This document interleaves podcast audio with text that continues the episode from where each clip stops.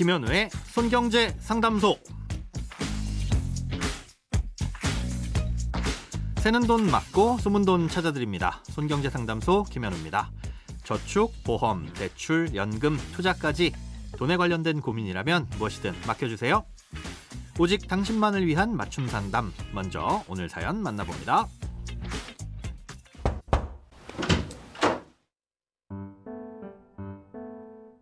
안녕하세요. 매번 잘 듣기만 하다가 고민되는 부분이 몇 가지 있어서 문의드립니다.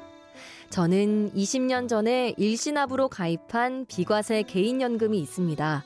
이건 55세부터 연금이 나오는데요. 20년 지급과 평생 지급 두 가지 방식이 있는데 평생 지급은 중도에 사망하면 유족한테는 지급되는 돈이 없다고 해서 일단 20년 지급으로 신청해 놓은 상태입니다. 잘한 선택인지 궁금하네요. 그리고 국민연금도 10년 이상 낸 이력이 있어서 받을 수는 있는데 추후 납부를 더 할지 고민입니다. 더 납입해서 수령액을 올리면 노후에 건강보험료나 세금을 많이 내지는 않을지 걱정이 됩니다. 현금과 부동산도 조금 있는데 계속 가지고 있을 예정이라 추납을 했다가 괜히 세금이나 건보료만 더 내게 되는 건 아닐까요? 네, 두 가지 궁금증을 보내주셨네요. 예, 하나하나 살펴보겠습니다. 예, 먼저 20년 지급 방식과 종신 지급 방식 중에서 20년 지급을 선택하신 게 잘한 것이냐는 질문입니다. 예, 아쉽게도 지금 주신 정보만으로는 답을 드리기가 조금 어렵습니다. 둘 중에 뭐가 더 꼭 유리하다라기보다는 사연자님께 맞는 걸 선택하는 게 더 좋은 선택이라고 할 수 있습니다.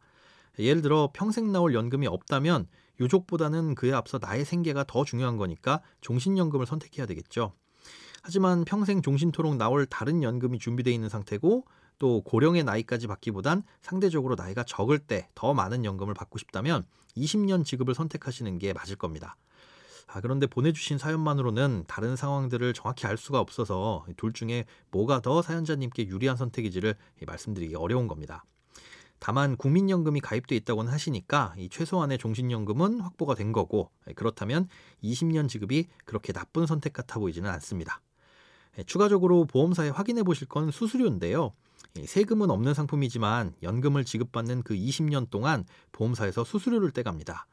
어, 이 수수료가 얼마고 또 적용되는 이율이 얼마인지 확인하셔서 혹시나 은행에 넣어두고 꺼내 쓰는 것보다 손해는 아닌지 따져보셔야 합니다.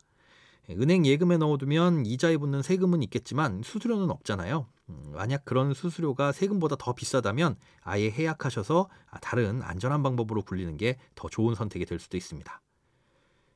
다음으로 국민연금에 추후 납부를 하게 되면 세금이나 건강보험료를 더 내는 건 아닌지에 대해 살펴보겠습니다.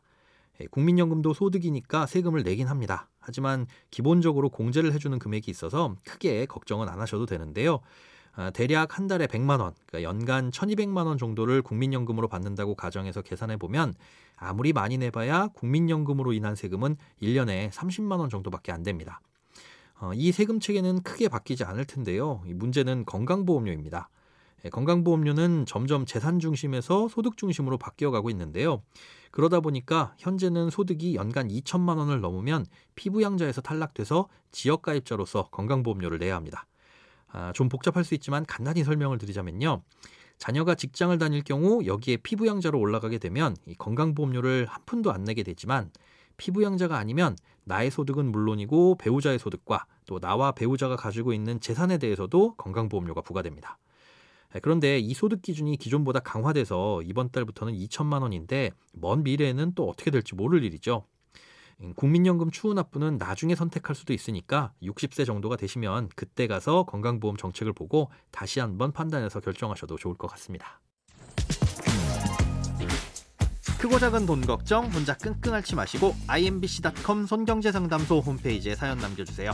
검색창에 손경제상담소를 검색하시면 쉽게 들어오실 수 있습니다. 여러분의 통장이 활짝 웃는 그날까지 1대1 맞춤 상담은 계속됩니다.